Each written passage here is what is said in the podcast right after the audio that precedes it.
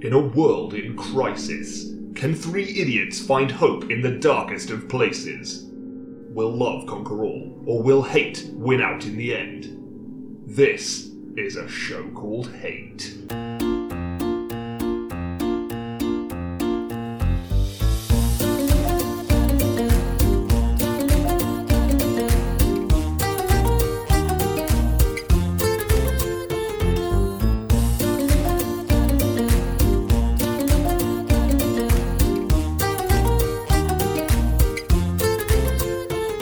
Well, hello and welcome to a show called Hakes, a podcast in which we explore love, hate, and everything in between in search of greater meaning and perhaps a little perspective.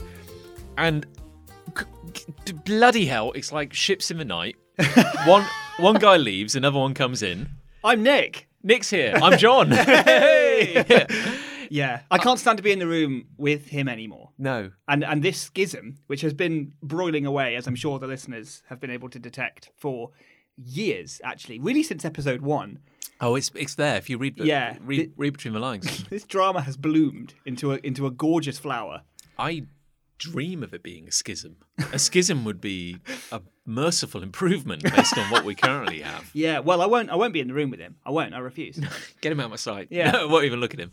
so the fact that he had a legitimate excuse tonight was perfect for me. So Yeah, he um he's he is actually working. yeah, Yeah, we for should- once. I know. Am I right? Um he he has he doesn't to his I was going to say to his credit. No, it's the exact opposite. Like Hmm. he does have a habit of pointing these things out generally Ca- ca- yeah, like right before we're actually I mean, he must have known about this date for literal months. it's as somebody who used to work in education, Mhm, yeah. like it is pretty much the most important day of the year and it's always the same. Yeah, yeah. I think there's a sweet spot with regards to uh, telling someone that you're not going to make a date. Because if you do it too early, they'll just forget. Oh sure. Yeah. And then you'll get round to that date like two or three weeks before, and they'll just be like, or a week before, and they'll just be like, hey, hey, we're good for tonight. And you're like, I told you. And you'll be like, I don't remember. because I don't have a memory that lasts longer than, say, a month at best. no. So there's a sweet spot, but he definitely misses the sweet spot by uh, a good decade or so. Yeah, and and it is hard to keep appointments, and and I think one of like the really just kind of useful and reliable things about this podcast is that we it's every two weeks. Yeah, it's yeah, really- it really doesn't It's change. really no, It's the only um, rock in my life, actually. Yeah. it's the only consistent thing I have, and I ho- and I hold on to it pretty tightly. Uh, maybe not as tightly as you. no. Well, so someone's I'm like Norm at the bar. I'm just kind of like yeah, you are. Someone yeah. someone has to be there for the guests. old faithful, we call you. Yeah. yeah. the old faithful John. He's always on the podcast.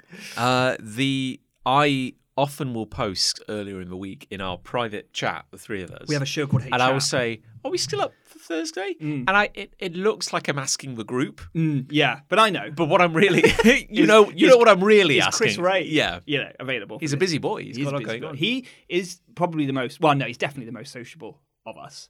He's got all these engagements and things. He's like he's like a sort of Southern belle in the sort of 1800s. You know, "Ah, I never miss my appointment. Sort of. You know. yeah, it's funny. Like, yeah, we and and to his credit, this is genuinely to his okay, credit. here we go. Yeah. I feel if we didn't have him in our lives, there's a very good chance we would never do anything remotely normal. That's very true Yeah. because he's constantly him and Liz, but very good. are like, hey, shall we go to the park this weekend because there's an event where people are, I don't know, taking their dogs for walks, and it's Yeah. like, And oh, I'm- a human thing. And I'm like squatting in my boxes in, in, in, in my kind of office, like just covered in gunpla. You Yes. know, and I'm like, Covered in gunpla. I sweat, and I'm like, what? Yeah. the outside? You know, and then I just go, and, I- you know, I vigorously scour myself down, and then I turn up looking like a like a kind of a human kind being. of like a normal person. yeah i'm Yeah. usually like sort of drowning like head down like an ostrich with its head in sand but just in a box a tupperware of lego and i just oh, what was that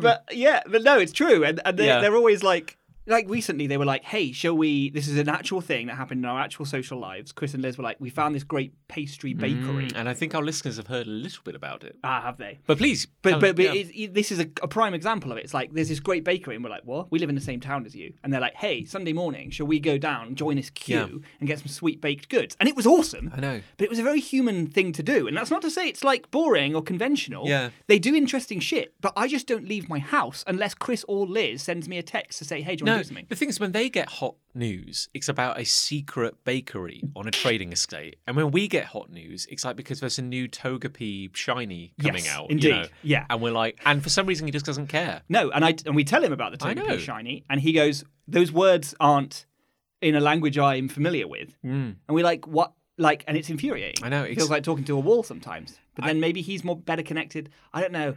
I don't think he is. I'm still happy with the Togepi stuff. He does have these odd moments of like he once like uh he once said to me, uh, he said, John, he said you have it together like ninety nine point nine percent of the time, Okay. but when you drop the ball, you really Oh. You drop, drop it you- You, hard. drop it hard. Yeah. I've had two two things this week Oh, well, you've dropped the ball. Yeah. Oh, no. Where or or it feels like you only had if you'd added like a comedy soundtrack. you know what I mean? It's like that sort of music. Yeah. Yeah, Like, I so- know what you mean. about an hour, hour and a half before recording this show. Mm. I was prepping tea. I was making dinner for, Delightful. for Lucy and I. It'd been a bit of a stressful day. Been working quite hard. Got a lot done, but just like, oh, I need to clear my head. I'm going to cook. Cool. So I'm prepping tea, doing like a poke ball. You know, so got Love some it. salmon, got some rice, got, Got some togepi. got some nice soft, soft eggs, that sort of thing. And we had some padron peppers. Oh yeah. You know, those cute little green peppers.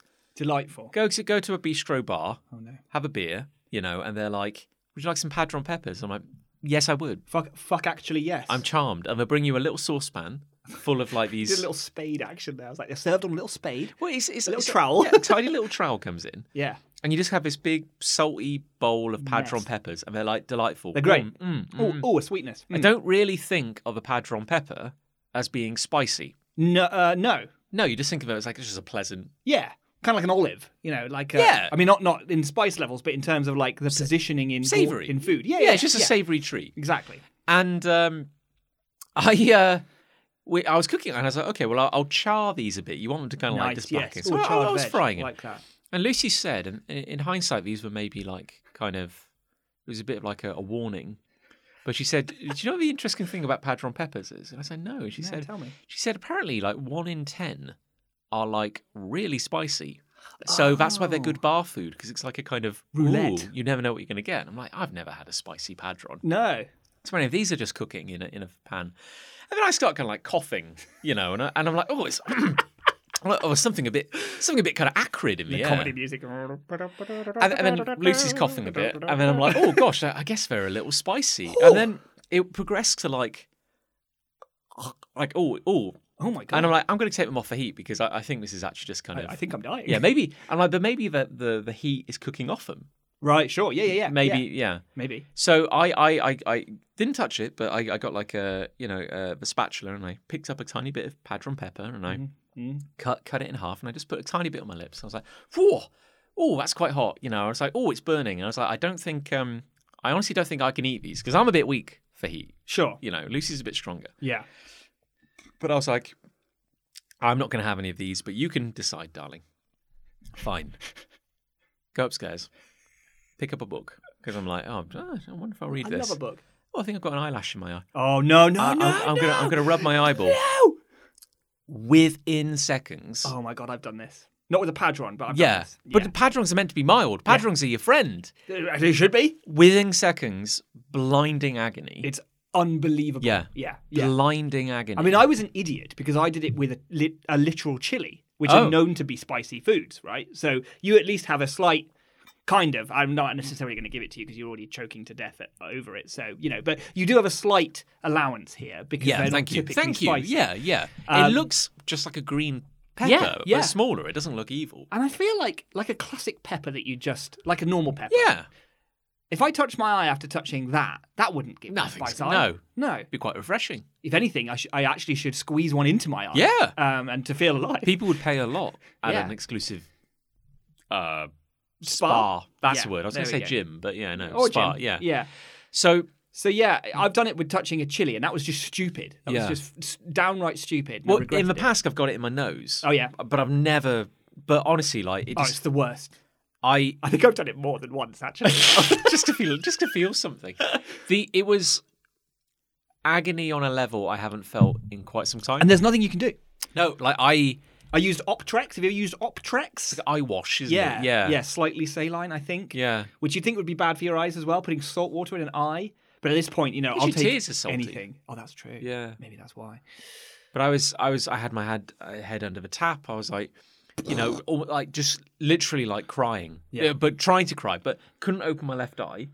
It, I, and when I did pry it open, bright red. The Yeah, eye- yeah. This is it. You can't open it Yeah. as well. It's frustrating as Yeah. hell. You really want to just pull that thing open and gush some water into it. But then, like you know, then, And this was like an hour before now yeah, because you look fine. I know, I know. Anything, you look great. It's like thank you. Yeah, Maybe it's refreshing. There's your left eye is particularly vibrant, actually. Yeah, a lot of blood in it. no, all that conjunctivitis just gone. Whew, it's flushed out. But then my nose is burning. Yeah. Oh and I'm like, is it traveling down my nose? Like, is this, is it in Oh my, God. is it in it's my, like it gone in through your eye. yeah. Yeah, maybe. And then, and then it's like my right eye starts burning a bit because I guess some of my snot is getting in my eye, and Brilliant. then, then my Yeah. lips are burning. I'm like, this is horrendous. Like, It's getting worse. and, and and I think the, the the frightening thing about it is that you get slightly older and you start, and you know, if you're very lucky, you don't have regular terrible pain in your life. Yeah, true. That's such a good point. Yeah. We're always like, as a kid and teen and young adult. Yeah. I was constantly getting into Hmm. scrapes, lesser so as I got older. But I like getting into pain was kind of like a thing that you dealt with Yeah. when you were younger. But now.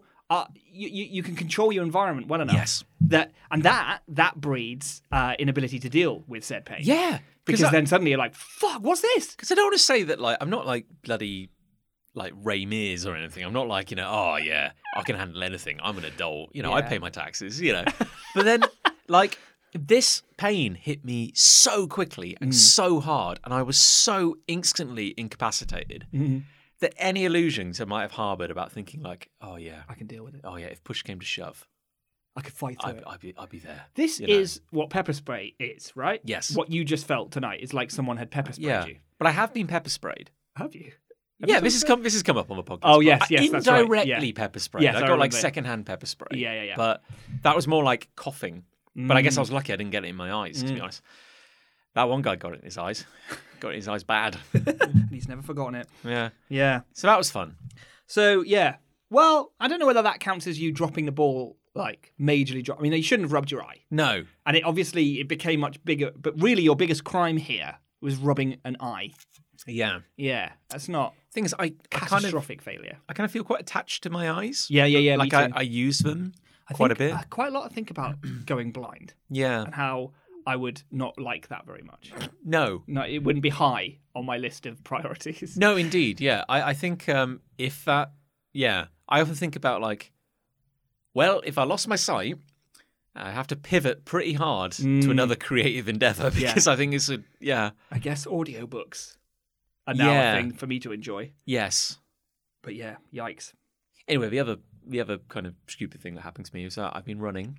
Ah, I think I might know this story, but for the, Yeah. for well, the listeners. the long and short of it is we finally come out the other side of a heat wave. yes. Uh, I went for a big ass run. Big ass run. It was my longest one to date, How long? uh, 11 and a half miles. Holy crap, that's long. Thank you. Yeah.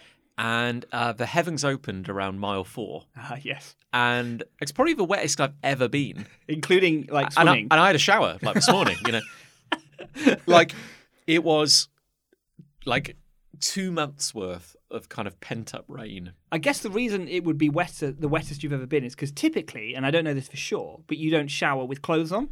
No, no, no, And also, you don't tend to go into a pool or into the sea fully dressed. no, no, not Um, regularly. no. And I guess whether you're wearing clothes and you get wet, it feels more wet. yeah, but it felt actually in the moment quite refreshing. I bet it did. Like it felt after the, the month we've had. yeah, I was felt- actually when you sent the message to say I am more than drenched. Yeah. uh, I, I was kind of jealous actually. It Yeah. was it was kind of wonderful, and then you're already soaked. Yeah. So I'm like, well, it's not going to get any worse. Yeah. Like it, it's probably impossible for me to get wetter. but it did get worse, didn't it? Well, only because some of the later consequences, where because because I had like a little bum bag on, Yes, you know, and I had my phone in there, Mm-hmm. then I had my headphones, Brill. and I've been having some trouble while running. I think I was getting so sweaty that the sweat was leaking into the little kind of like volume control thing on my headphones because Nice. they're cabled, Yeah. and then I, I'd be running, and then the volume would go maximum, and then nothing, and then max, which is quite distracting when you're trying to run. Yeah, yeah, yeah.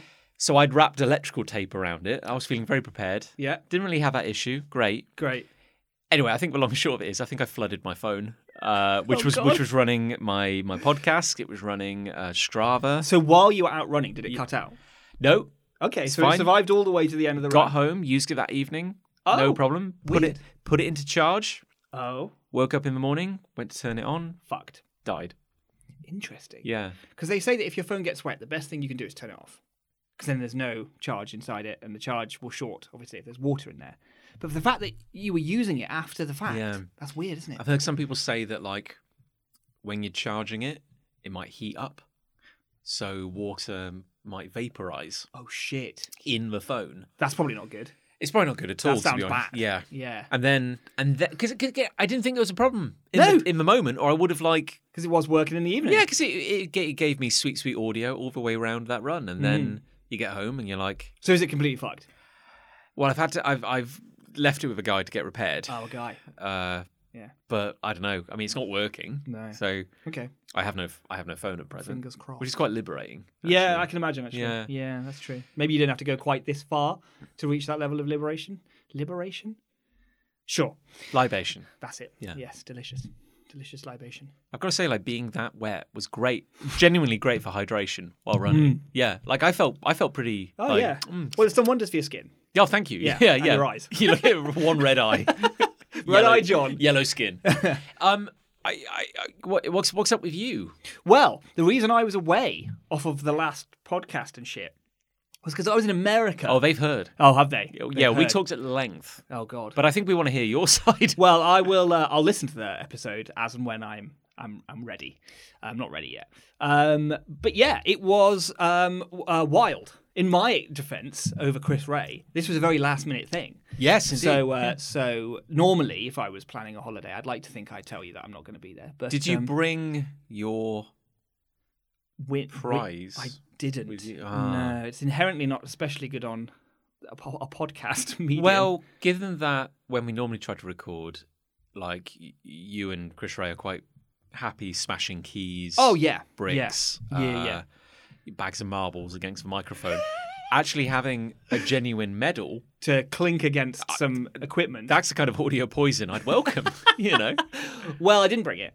Um, next time. Next time. Next sure. time, yeah. Mm. But I won. I won a medal. Yes, I won an award. I went out on the basis that maybe I would win. I've been nominated for said award, which I'm sure you've talked all about. Um, and and I won one. I can't quite believe it. So, talk us through your whirlwind. What was it like? Five days? Whirlwind? Um, yeah. What was it? Four days, three nights. That's enough to sample America, I think. Well, I think you got a good yeah. cross section in that time.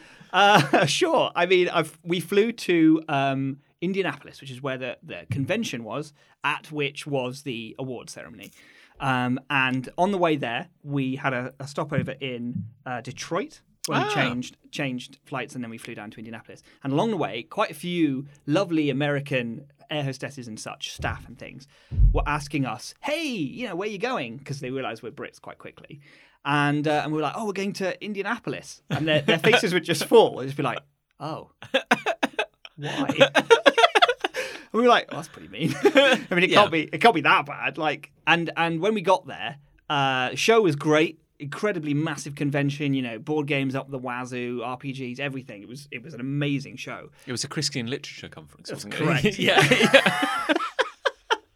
Amen. um, and uh, and but yeah, but Indianapolis, whew, not got a lot going for it. Not got a lot.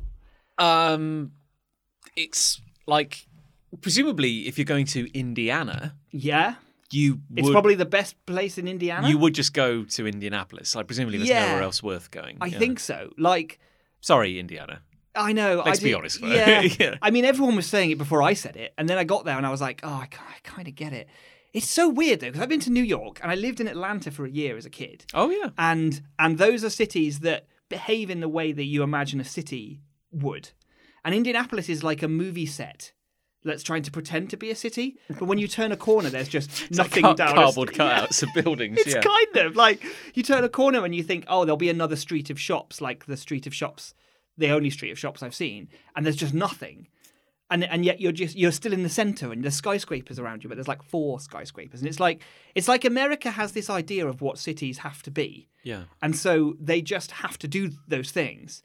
but but they don't have any of the the supporting gumph to go along with it. Right, okay. So so every city is trying to be New York, but every city can't be New York. So they just are weird, empty sort of copies of it which and I don't know this is true for other cities but this is how Indianapolis felt it was like oh we're Indianapolis we're a we're an Apolis you know we're like metropolis that that's a big word right Uh, yeah. and it's like I swear it's smaller than Cheltenham I swear it is but it's got more skyscrapers than Cheltenham but it was just it was just these weird little few streets that kind of had some big shops in them. Yeah. And then it was just you you walk for like 20 minutes and you're outside of it and it's just industrial estate car park concrete. Just f- as flat as far as the eye can see. It was so weird.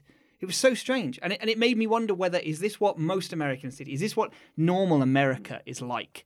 But we Yeah, only it- see the touristy bits. you Yeah, know? because outside your San Francisco's and your New York's and your Yes. Los Angeles, this is just is this what? Because it's just space. Yeah. It's just infinite space as far as the eye can see. And because there's so much space, there's no reason to keep anything in any way sort of clustered near to it, e- each other. So the idea of a city, and certainly in the UK context of a city, is like let's bring all of these these handy shops and these and these restaurants and things that people need. and Yeah. Let's put them all in one place so that we can all access them. But when you've got infinite space and you've got a pickup truck that's the size of my house, and, it, and you just drive everywhere, then there's just no there's no need to keep everything near to each other. So everything just ends up like bleeding out into this puddle of just infinite environment. It's just Is- all man made. is like Indiana quite flat? yeah, very flat. Right, yeah. Noticeable from flying in as well. It's just like flat, like wild.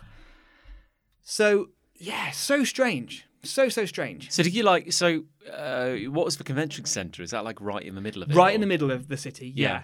And insanely big. Like everything's big, but this is like wild. Like this is well, I mean the Excel Centre's big, right in London, but that's out of town because it's Yeah. so big. So imagine something that I think was probably at least as big as the Excel Centre, but right in the centre of town. That's that's wild already.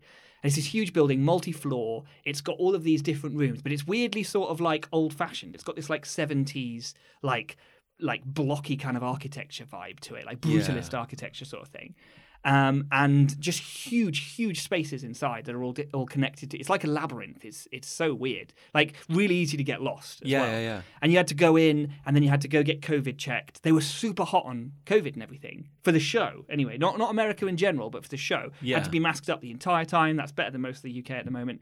Um, had to prove it, and then and then you had to go to another place and queue up for another thing in order to get your tickets. And our tickets weren't there because they'd been moved to somewhere else, and it was a whole like half a day just to get our tickets, just to get into the show, um, which was wild. I mean, you didn't get like VIP treatment or anything Well, like we, that. this is the weird thing. We we did, and that was the problem. So we Right. had we had free tickets, and they were looked after by the the, the people running the award ceremonies, Yeah. the Ennies. Um, and so the way it worked is apparently the way it worked is that your tickets were stored somewhere else. We didn't realize this until we got to the front of the queue, which took about twenty minutes. And then they're like, "Oh no, if you're if you're a special if you're a VIP essentially, your tickets will be in this weird room." So we're like, "Okay, off we go, doo doo doo, off we go to the room, go into the room." Oh, we talked to the people in there. They're like, "Oh yeah, your your person in charge of your group will have picked up your tickets, and they'll have them. So if you just go see them," and I'm like. I'm English. Hello. I'm Hello. I'm English. I'm English, Nick, and I don't know anything about anyone that you're talking about. I don't have a phone number. I don't. I don't know who's in charge of the Eddies. What the hell? I haven't slept in um, seventeen furlongs. Who am I? Help me! I parked my foot cycle outside. um. Yeah, so they're just like, oh, you don't know? Do you not have a number for, for who's in charge of the Ennies? No, I don't have a number. No, that that would presuppose that they provided you with that information. Yeah, And then they're like, oh, well, um, the Ennies have a booth in the show. And I was like, oh, right. Do I need a ticket to get into the show? And they just looked at me and they just went, yeah, you do. Yeah. And I was like, so what you're telling me is the person who has my tickets has taken them all from here and has gone into the show with them. And they're like, yeah, I think that's what's happened. Yeah. What? I'd like. I mean, in their very milk milk toast defense, I would like to say this is not unique No. to Gen Con by the sound of it. We've had this kind of shit before. I was saying this to Ali. I was just Yeah. like, this. Apparently, we travel for like 11 hours across the planet and it's exactly the same bullshit as back home. Exactly the same. yeah. So anyway, I had to get like essentially a, a, a sort of escort man Um, In case you ran off and started having fun. yeah, no fun for you, British boy. and he had this face mask on that was like a sort of tube sleeve that went up from his neck right up over his face, like under his eyeballs, and it was covered in like stains and stuff. I don't know whether he'd just been forcing food through this tube sleeve. Oh, no. But he was really friendly. He's a lovely guy. Um, and um, and yeah, and he was like, "I'll escort you onto the show floor, and then you can go find this person." who Sure. I don't know. And we go to he does. He escort- escorts me onto the show floor. We get to the stand, and they're like, "No, we don't have them." And I'm like, "Well, what now then? Like, literally, what now? Like, We- what's we your appear- grand we appear to be at an solution?" impasse. yeah, Yeah, this yeah. is immovable wall, like unstoppable force situation here. So they ended up just having to create two random passes for Ali and I because they couldn't organise themselves in any way. And there, there was this top tier man. We we went we escalated this right to the top, and this guy could just print passes out. And he was just like, "Fine, I believe you. I'll just make two passes. And if you ever find the person who actually has your pass, can you make sure that they destroy them? Because otherwise, there's extra passes in the system or something." destroy them with fire or something. I don't know. Um, so we did eventually get in, and it was an awesome show. Like it was, it was Yeah. brilliant. Like so, so big. Like just, just, and it was frustrating in a way because we had to, we only had so much suitcase space.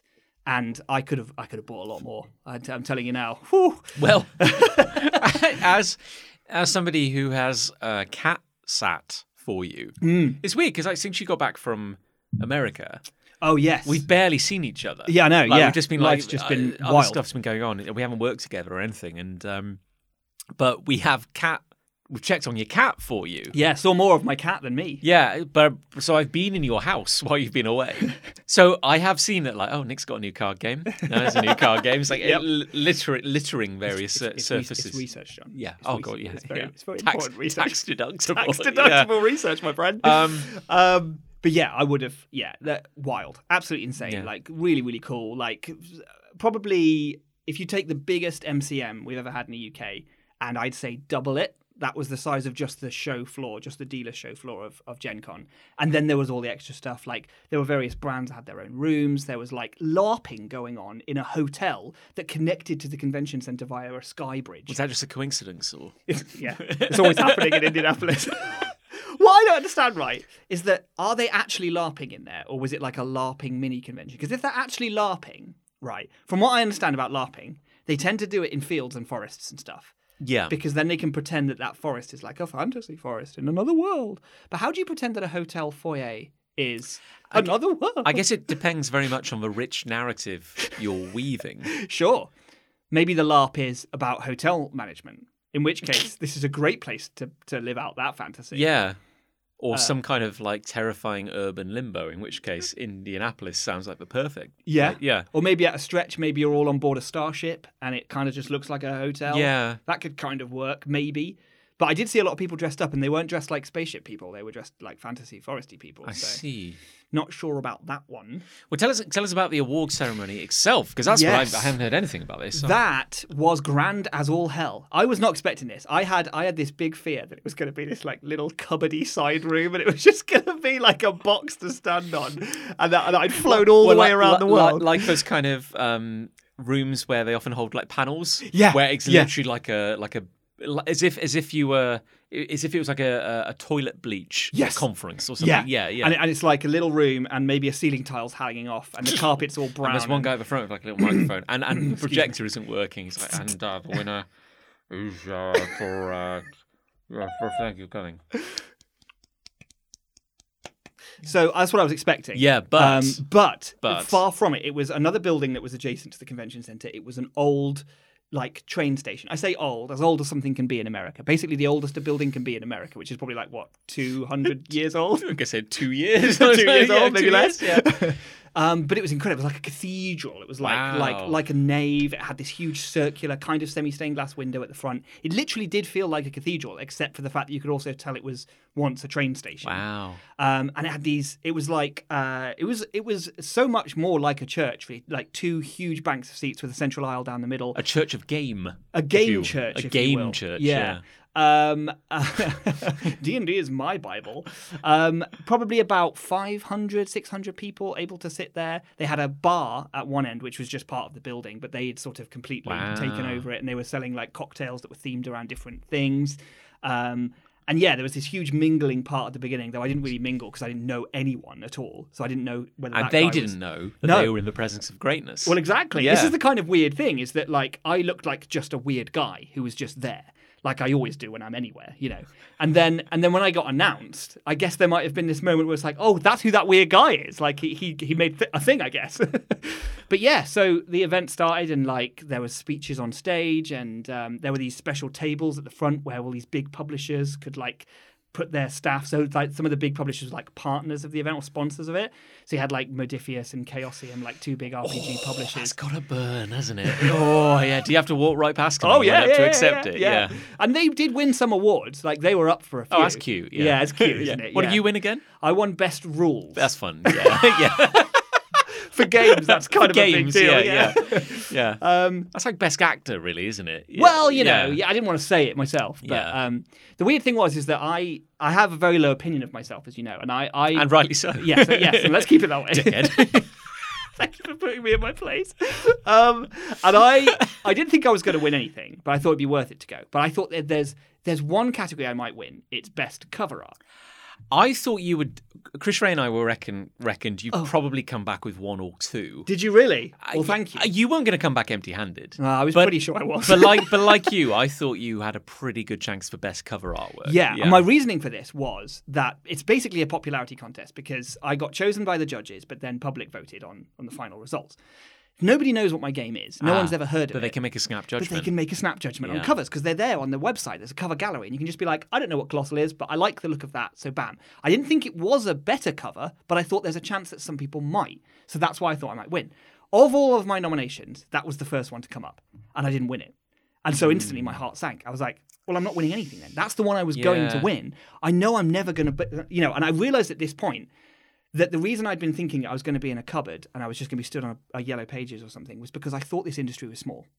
That was very, very stupid because this industry is huge. Yeah. Like games is massive, but RPGs is fucking massive as well. Like within that, it's wild how big this is. And I was like, well, I'm definitely not going to win. Nobody knows who the fuck I am. No one's ever played my game. There's all these big shots sat at tables, clinking glasses, and talking about the last 17 awards they won year on year. You know what I mean? It's like this this huge event. It was like being an imposter at the Oscars. It felt a bit like Were Hmm. you that. sitting at a table in like a kind of auditorium? No, I was just sat where, where the public sit, just in a row of seats, Yeah. but quite close to the front because when we arrived, we arrived so early there was just no one there. So Ali and I just took a really close space because we thought, well, all that can happen is someone will kick us out. Um, and we actually ended up being sat next to another nominee of another game who, and she ended up winning two awards as well, which was really cool. Um, but yeah, so I was just like completely convinced that I was like massively in the wrong place. Like, this is massive and I'm never going to win anything. And so I thought, well, just to keep myself going, just a bit of hope, I like, I know, I'll hope for maybe a silver because each award had a silver and a gold. Oh, sure. right, yeah. So I was like, well, maybe I'll win a silver any. Maybe I'll come home with, with it. And I started to realize that I wanted to come home with something and that I would feel disappointed if I didn't. And then Best Rules came up and silver was announced and it wasn't me. And I was like, well, that's another one out of the way. I'm not going to get gold. And then they said my name. And I was just like, what the fuck? Like, I was not expecting, genuinely not Yeah, expecting yeah. to hear my name. To the extent that everything I'd planned as a kind of speech, as it were, just fell out of my head instantly. I was just like, uh, uh, I just wandered up and she just put the medal around my neck and handed me the certificate. And then I was in front of a microphone, just looking out into this colossal room, just like, oh yeah, what the fuck was I going to say? And as a result, my speech, if you can even call it that, is an incredibly like bumbly, like just sort of overwhelmed, like I'm, I, I, I can't believe I'm here, like stuff like that. That I was looking at the judges and the hosts and everything, and they're just like nodding, like thumbs up, like yeah, you're doing great, this little English boy. And I was just like, I'm just happy to, to- thank you so much to everyone and all this. And then I was just like, run, just ran off the stage and went back. But as I was walking back, all these people were standing up out their seats and high fiving me as I walked back and stuff, which they were kind of doing for everyone. Yeah. But I think there was kind of a sense of like these big, a lot of these big publishers had had cleaned up a lot of these awards. There was this one guy from this one publisher who just kept getting up, and he hadn't worked on any of the games, but he was the Hmm. No. guy who represented Of the course, company. of course, yeah. So he had like six medals around his neck, and I think everyone was kind of getting bored of him constantly coming up on stage. Yeah. because it's like, yeah, big companies, okay, woo, you know. And but then, but then I, someone they've never even seen before, of a game they've never heard of before, I win an award. Not only that, but I win a gold, and I think everyone was kind of like, hey, that's kind of cool. Yeah. Um, Stick it to the man. Yeah, yeah. So so yeah, it was unbelievable. And then after that, I had all sorts of people coming up to me afterwards, including some of the big guys sat at the tables at the front, who, of course, now suddenly they care about me. Ah. Now I'm not just some random weirdo, long haired British boy in Yeah. the corner. I'm now someone who won a gold. And so they're shaking my hand. Oh, how, how long? How was your journey? Where have you come from? Oh, I know Cheltenham. Do you? I'm sure. Yeah. I'm sure you do. Yeah. Yeah. um, so yeah. So no, it was. I- I've ne- never nothing like it. Never never experienced a single thing like it. But it was awesome. It was really really cool. Yeah. And now I have a gold medal. Which has Wow. got dragons on it, for fuck's sake, which is cool. That is pretty cool. Yeah, I don't think there's many even medals. One, like two Probably not dragons. many medals that have dragons. I on. know exactly. yeah. No. So um, yeah, all round. A pr- and and- and then after I got the award, I was like, now it all feels worth it. And I was Yeah. telling myself, I, I don't I need kn- it. I know, I I don't know. need it. But sometimes a win is a win. I know. You know, and it's very And rare. I don't ever win I shit. know. I never win Never- anything. Yeah. And to actually like the nominations were incredible. Six nominations is outstanding, and the most nominated game in this year's Ennies, which is super super cool. But to actually win just one, one's all I needed. Genuinely, one is all I needed. Like just to know that I came away with something. Yeah. and that it wasn't just some weird fluke or it wasn't just the judges, but also there was a there was a part to this all that people agreed with. Yeah. and that's wild. Yeah, Do you remember? Do you remember when- when the nominations came out and uh, you uh, you did some googling Yeah. and you found that YouTube video? Oh yeah. So I, I we don't can't remember the name. The name's irrelevant, but some random guy on YouTube who was keeping abreast of the gaming news. yes, he's And- got he's got a he's got a little YouTube channel about RPGs and RPG news. And my read on it, as you described it to me, was that he was looking down the nominee list and was like, "Col- "Colossal Colossal. What's by, the by Niche Angel." this one keeps coming up. It's like, What's this "Ah." all about? Yeah, had a look at it. Very dismissive. Like, Very "Ah, dismissive, well, this yeah. is some skeeving universe bullshit. And That's what he uh, said. Yeah, Yeah, which is wild. He also uh, really wanted Call of Cthulhu to, to win some awards because you know they haven't. They're the little guy. that game's only existed for like 20 years. I I don't. I, don't, I think it's due. They could Yeah. just do with a little bit of a leg up, you know, a little Oh, bit of sure. help, a little Yeah. bit, uh, you know. Uh, they did win. Um, and I realised as well that what, another category that I was really hoping to, to, to win an award in was best setting, because in many ways, colossal Oh, setting sure, is kind yeah. of a big part of what it was. And I was like, maybe that's another one. Oh I might fuck win. off! Don't tell me they won like best saying. Not Call of Cthulhu. No, Critical Role. I would never stood a chance, did I? Critical No. Role were in that category. They had a setting book that allowed you to play in the world of Critical Role in, D- in Dungeons Sure. and Dragons. They have a. l- Well, to be fair, I- I've never listened, but I understand they have a load of different sayings. Yeah, well, yes, indeed. I Yeah. think this is just one of their many worlds. Yeah. Yeah. But like, it's like an atlas and, and a setting book that contains everything you need to play in that world. And it's like, I didn't notice when I was looking at the nominees that I was up against Critical You see, that's a Role. really tough one because, like, is it is it the best setting? But this is the thing, isn't it? Yeah, Because it's a world with a continent and an, an ocean. yeah, and- but it's a D and D mountain. fantasy world. It's not yeah, like swords and sorcery. yeah, it's not earth-shatteringly different. Like, no, and I'm not necessarily trying to say mine is, but it's definitely more. Different. no, it is. It is. Like- There's nothing like colossal. It's Mine's weird. a weird massive it's we- castle that's infinite in every direction, and the rooms are so big there are cities and continents yeah. inside the rings. It's Like, weird as hell. Yeah, it is weird. And I would have thought it was at least a bit more weird and interesting than another continent full of magic and elves and stuff. But everyone knows Critical Role, don't they? So Yeah. this, this boils down to the proof of it being something of a popularity contest, which I don't mind. Because if anything, it adds more weight and credence to my win. Because Yeah. despite all of that, I still actually won something, which which is wild. But it'd be it'd be like someone bringing out a, uh, uh, for example, a Man United Football Club RPG, which becomes massively popular, Yeah. and then that winning best setting because it's a very popular game. Yes, 100%. That's Yeah. exactly exactly what we're talking about. I'm not saying it's a bad game; it could be a brilliant game. it's probably brilliant. and Man United is clearly a very popular football club, but it's like, well, guys, come on, like, yeah, Yeah. yeah it's not. there doesn't seem to Hmm. be much like for, um, among some people certainly some of the voters much of an understanding of like hey let's embrace a new thing Yeah. it's instead like hey let's support something i know and it, it- case in point being this guy going oh sure hope call of cthulhu wins some awards it's like dude they've won probably every year for and the also, last 10 years and also, let's talk about market penetration. Like, Call of Cthulhu it's is doing ev- it's fine everywhere. Yeah, That's another thing as well. Actually, this, is- this could be a hate, but it's not big enough really. Is the there were about three different games with Cthulhu in the name in the awards Yeah, alone? well, let's talk about setting then, because it's also like, oh hey, um, Lovecraft's dead, and also kind of like a horrible racist. So like, Really bad guy. we can pillage that shit, yeah, and no one feels bad about it. Isn't it weird? It's like Yeah. it's like it's like probably one of the only most recognizable IPs in the world that is now copyright free. Yeah. So I could tomorrow I could make a Cthulhu game and no lawyer would come after Yeah. me because there's no one defending that estate anymore. But it'd be like everyone turning up, and it's like there's four games entered that are all Sherlock Holmes Yeah. based. Is that open source as well? Like open, yeah, that's in uh, the public domain. right. There you go. Yeah. So yeah, that could happen. Yeah, Yeah. Exactly. And it's also like I don't know. There's there's a big audience for Lovecraft. There is. It's like I feel you're kind of like plugging. It's the cat at the door. I think the cat is at the door. You're not welcome on this podcast. Bradley, stay out. Your, you know what your opinions do. The last time we let you on, still scratching. He's a big fan of Lovecraft. That cat. Yeah. Well, he does have the wrong number of eyes. Oh, Bradley, it's fine. please leave. We're recording a podcast to a moderately sized audience. He understands. He gets it. Yeah, he Yeah. gets it.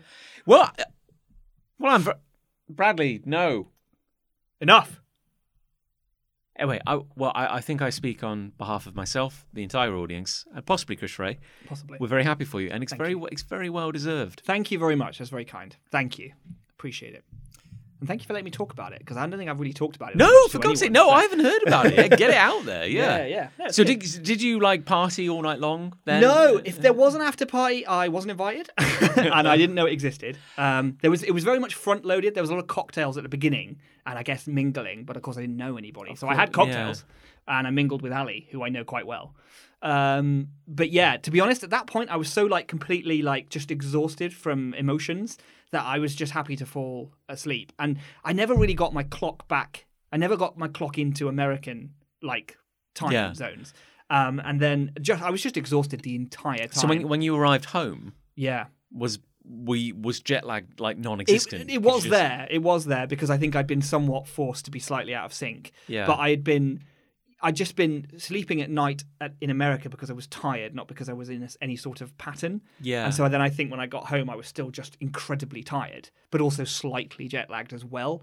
But I didn't sleep very well on the plane because you don't sleep No, well on planes. no, no. So uh, I did watch The Green Knight though. It was quite an interesting Ah. film. Yeah, weird but interesting. I guess it's kind of hard to sleep with like your gold medal in your mouth as well. Well, this is the thing. Yeah. Yeah, yeah. it's, uh, I guess- there's no holes in it, so I So- can't breathe through it. it's, it's like when you've won and you're like, you're like, you know, you're, you're kind of like standing with like all these like big, big players and you've got like your, your like Mai Tai cocktail or something. And you're like, gosh, I finally made it. I'm around all these people. And you just kind of dunk, dunk. Dunk. your medal in them and just start sucking, sucking the juice off your medal. They all just look, I'm like, what? What? Do, do we, do we not do this? Is it? and then they all get their medals and dunk it like, Hey, "Way, hey. he's a new boy. Let's haze he him." gets woo!" it.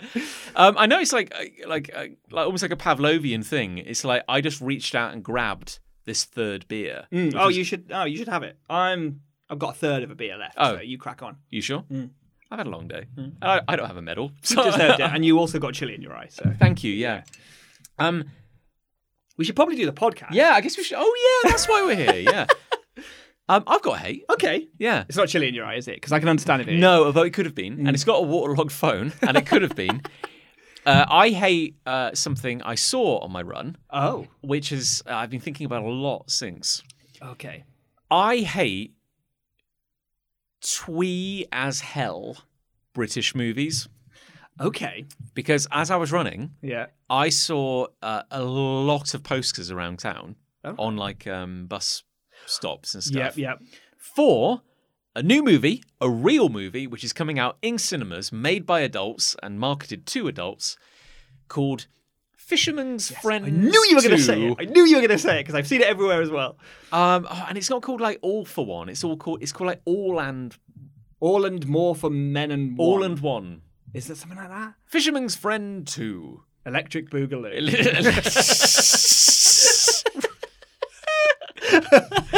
and I've seen the trailer for this film, have you? and it's in every bit as twee and and every bit as exactly what you're expecting it to be, I- in every way. I, d- I- I Googled it to find out more. And I saw one headline that made me chuckle where someone said it books for corn in Cornwall, which I thought was quite good. That is quite good. Yeah. Um, but no, so one can only imagine this is a sequel to Fisherman, Fr- Fisherman's Friend. Fisherman's friends. One. Fisherman's friends. Yes. Yeah. Which I vaguely am aware of existing. Yeah. Vaguely. So it. So I believe the story. Now you've seen the trailer, Mm, but I believe the entire plot of this franchise, because now there's two it's a movies. franchise now. It's up there with Sonic the Hedgehog. yep. That's is true, actually. Yeah. based on the real life story Oh. of how a co- a group of fishermen from Cornwall Yes. who had a male voice choir. They sang like sea shanties and shit. Yes. Yeah. Realized, oh, we kind of have a good voice. And got a record deal. Yes. So I haven't seen Fisherman's Friend 1, Okay. but I I would say to myself, "Oh, I imagine that this is the heartwarming tale of how that came to be." But then I also thought, a sec- literally a split second later, "Oh, when they signed the record deal to have their record deal, they probably also signed a film deal." It's- oh, so you think actually there's the real band are the same people? No. In the, oh right. fine. No, no, Oh, but, uh, I see. So I sorry. So there's a licensing. Yeah, I thing happening. literally think that as much as the the, the the the final act revelation one would imagine of the first film is that you guys, you got a film. Gu- Guys, I've got Hollywood on the phone. You've got a record deal. We can save the village hall. Yes. It's because you know. We could save old Daisy, the fishing boat. She's got a hole in her, but she still sails true, so she does. the end. you know, walking on sunshine, you know. Uh, and great, fine. And, and everyone would go, wow, what a heartwarming story. I can't believe they made a movie about it. It's like, I fucking can. Because I'd almost guarantee that it's the most meta shit in the world. Some executive went, oh, so these cutesy, like, fisherman singers. Ooh, this is a rags to riches story. We can market the fuck out of this. Let's give them a record deal, just so we can make the the life affirming Yeah, yeah. Daily Mail uh, So it's tea almost and like crumpets movie of it. They made the band purely so that they could tell the story of making the band the whole in a thing, movie. I would argue, the whole thing is cynical as hell, Yep, agreed. and it is packaged as the most kind of rosy cheeked. It's something that I think, like, Rosy cheeked is such a good phrase. as far as I'm aware, that like only well, maybe other countries do, it, but it's a very No, British no, thing. it is. It is something I was going to say. There's a certain breed of film, and this falls squarely into this film. Yeah. Which, are, as far as I'm aware, only British Yeah, film creators make. because you could say that like Hollywood is making films kind of for an international audience, but On a grander scale. yeah, Yeah. kind, but kind of really for a certain audience, you know. Yeah. But they're, they're thinking beyond a certain thing. Certainly. And then I would argue there's probably movies in, say, America which come out, Hmm. which maybe don't get that wider reach. Yes. But, they're, but they are, I would say, quintessentially American films. Yeah, yeah, yeah. Yeah, I'll So you- accept that. So you might get like an American movie which is like the equivalent of this shit. Yeah. Which is like, it's very, it'd be very patriotic, it'd be very proud, it would be like Yeah, I'm trying to think of an example, but, but I- yes. I'm trying to think of the things that like uh scare- I'm working in broad stereotypes here. So so But so is this industry. but so- I'm saying like yeah, this broad stereotype of a movie just for an American audience would be probably flying a flag, something very brave, the, the noble spirit of America. Yeah. And then the British counterpart because we don't have Hollywood, No. you know. So when We've got Pinewood. when we make a homegrown movie, it's not like it's not flag flying, it's not it's not any of this kind of stuff. It's very much just twee. We've got to export what I think British culture may think is the only export we have, which is Britishness. And that is inherently a problem because Yeah. if you don't have anything, if you don't have a culture, yeah. then yeah. how are you supposed to sell the world on a British culture? But also like You've got to make it up. You've got to you've got to create uh, a, a, a culture that actually none of us live.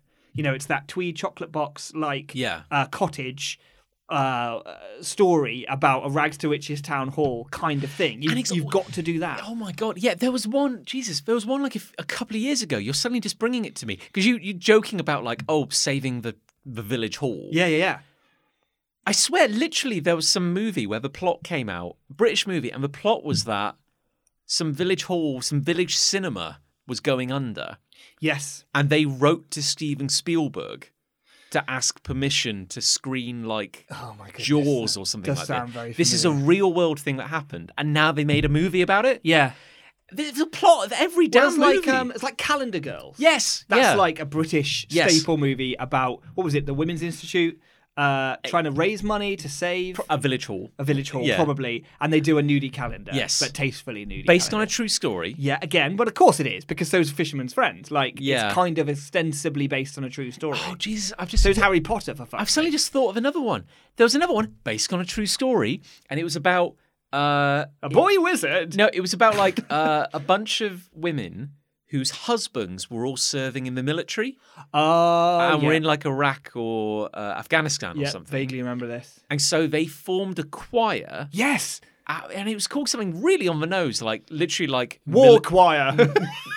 I was gonna say like military wives, but like yeah, I think war- it, yeah, or the military military wives' voices or something. Yeah, yeah. the, the mil- but there the- is that, isn't there? There Yeah. actually is a choir yes, of of c- military yes, because wives, that happened. because it's a yeah. true story. So then they just make this boilerplate movie Yeah, it's easy. about it. Oh, it- it- What's the plot? Oh, I don't know. It writes itself, doesn't it? Well, here's okay. So here we Yeah. go. So I've seen the trailer, right? So let me let me explain that Fisherman's Friends one is exactly as you predicted, or at least I think this is, bec- based on what I've seen of two. Right? Hmm. The whole story of the first movie is that they are some unknown fishermen who have great voices, and it's their story of Are they being. struggling because of the fishing industry? I think so. They're Yeah. certainly not making a lot of money. not making a lot of They're money. not living a rich Not in rural Cornwall. lol, Lol. is anyone um, and the story is it drives to a peak and a climax which is them getting signed with trials and tribulations along the way right Yes. so what do you think two is about bearing in mind that one ends with them a success they've done it they've made it they're now internationally renowned On a broad level, okay. On a broad level, I say because you've got to fill ninety minutes. exactly this is the thing It's not because nobody wants to make this movie, no but certainly not the actors or the storytellers or but the an director. accountant works out that if they do make it, it will make some money some millions. money, they'll make a couple of million, yeah which is quite small fry. but good for nowadays. the uk Yeah. at the moment certainly So we need it If I had to fill ninety minutes, I'd be like, We've got to bring them back down. At the moment, they're at the top of their game. well, I say like broad strokes would be they're struggling with fame, possibly they're now touring, Mm. which is driving a rift between them and their families. Maybe they're feeling like certain pressures. Mm-hmm. Somebody would there'd be a falling out, and someone would leave the band. Fucking nailed it. Literally, genuinely nailed it. because a classic sequel is, is also just like do the same thing again but in a different location. Hundo percent. so where would they go?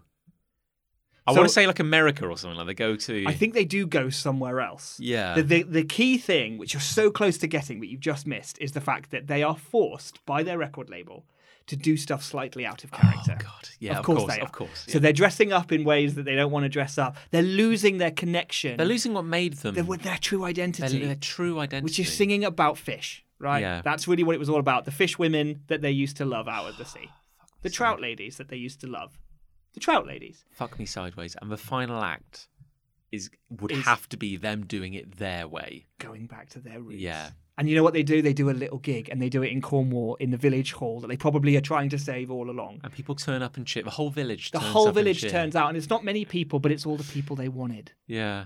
100%. That's it. That is the story. Because the trailer tells you everything, right down to the end and how it ends.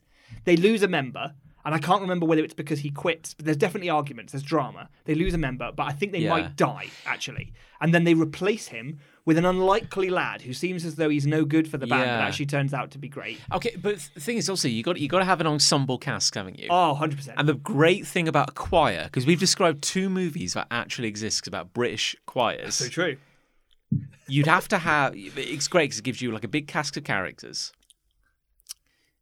I'm thinking like there'll be someone who's really old. The joke will be that they're really old. Yeah, I think that I think that's true. For There'll this. be like a couple of comedic reliefs. There'll I be- was going to say, is there a pair in the in yes, the group? that- that yes, the, bounce the off of each likely other? lads. the, the yeah, daft, yeah. daft couple of lads, and then the the head of the choir, Yep, be it yep. fisherman's choir or the fit military wives as choir, Fuck, so hot. but in a kind of Yeah, bring home to your mum sort of way. yeah, in a- well, I was going to say in a, in a in a bit of a wait, it's got to be for the slightly older audience. He's a isn't it? Gerard Butler kind of guy. Yeah, so yeah. he's Gerard Butler, but maybe in his forties, and Bit he's of got grey, a beard, bit of grey. bit, bit of salt and Little pepper bit of in his grey in beard. that beard, But he's though, got a yeah. high-necked, like woolly jumper. on. Yeah, he's like the he's the guy that women, middle-aged women, dream about when they go to sleep. he's the mid 2010s interpretation of Captain Birdseye, where he Yes. got a bit sexy. young birdseye, Young Birdseye, young yeah. but not too young birdseye, not too young, yeah. yeah, And then fitty fitty birdseye.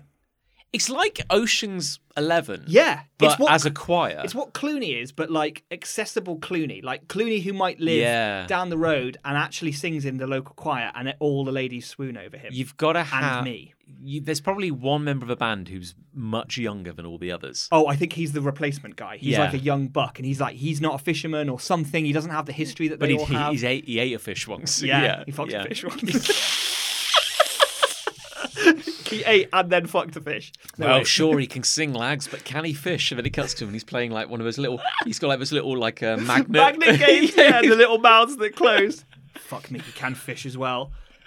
Oh, when I was playing the magnet game, and he can sing. yeah, Yeah, I reckon there is a s at least one scene where the band is at their lowest ebb, and they're probably sitting around all looking in different directions, being then- being very forlorn, and then one guy will start singing a sad and mournful tune. I honestly, genuinely think that's in the trailer. You'll I go- actually think that's in the trailer, and he'll sing four lines, and, and then they'll s- all join and in. then someone else will join in. Yeah, yeah, yeah. And the only time I tolerate that is when the dwarves sing in Yeah. like Lord of the Rings. that's the only time I'll allow that. Um, yeah, Christ alive. I'm with you. I'm with you. Yeah. Like, but it's not just like Fisherman's Friend too, which although we are we are ragging on right now, but it's it's that breed of British twee movie yeah, that feels like all it's doing is creating an export yeah. for, for the world to have an idea of what Britain is, and that's the only purpose they're serving. There's, because these stories, like like we've just proven, are so formulaic and so predictable that no one woke up with this light bulb inspiration moment of like, I have to tell the story of Fisherman's Friend too. Like you say, they wanted to make that movie because it would make money. The story was told. They'd made Yeah. it. They'd made their big break. The very fact that they have to break them down to bring them back up again proves that there isn't a story to be told. Because if No. all your sequel consists of is having to take apart everything you created in vil- film one, if only to just pull it back together again, then you don't have a story. but also, like, it's almost inevitable they'll do a third one. now. oh, now now it'd have to be a trilogy. But here's the won't thing, it? but it will be the first movie, generic paint by numbers bullshit. The second one, you just engineer some crap. But I can almost tolerate the first one. Yeah. it's the second one I almost have a bigger issue with. Yeah, You engineer some crap. But once you've got two out the gate, here's the big question. then you do the third one, and the third one writes itself again because now it's the epic conclusion of the saga. A saga of nothing and wankery. Yeah. It's not a saga. It's the same way of saying like the Skywalker saga was a was a saga, Yeah. as if to say that this one grand story was planned across nine films. No, because there's so many things that happen in those films that are like, well, if this was truly one story, why are we seeing Yeah. this bit? Yeah, because it's, it's like they're writing it on an etch a sketch No. between movies. And if yeah. it was a Skywalker saga, then literally every scene would be relevant to Yes. the Skywalkers, which Yes. of course it isn't. So it would be better if they just admitted that all those films were basically essentially unrelated. That would have been far, far better. I'm only blasting Star Wars No. because Chris isn't here, but well, you're only blasting stars because it deserves it. It's isn't it? easy. Yeah. But like, I think I think also the thing there's also like a lot of these movies are very much like these British quintessentially British movies are about kind of like affirming a status quo. Mm. Because it's funny that like we joke about like oh they got to save the village hall. Let's have the plot of every one of these movies. yeah, it really is. the community's got to rally together to save the village hall. Fisherman's friend, oh, all these fishermen can't support themselves anymore. Like the bus- the, the, the fishing industry is falling apart. Military, the military wives choir, you know, uh, I guarantee there's at least one woman in that ensemble cast who can't make ends meet because her husband is away at war and she's got like a young kid. And nobody at any point raises a finger and goes, hang on a minute, what the fuck is up with our social care in this country where we can't support these people? And what the fuck is up with our industry where this small coastal town is dying? That's so true. Uh, Like, but, yeah. why, why are we forming a major part of our country's identity around the fact that we can't cope?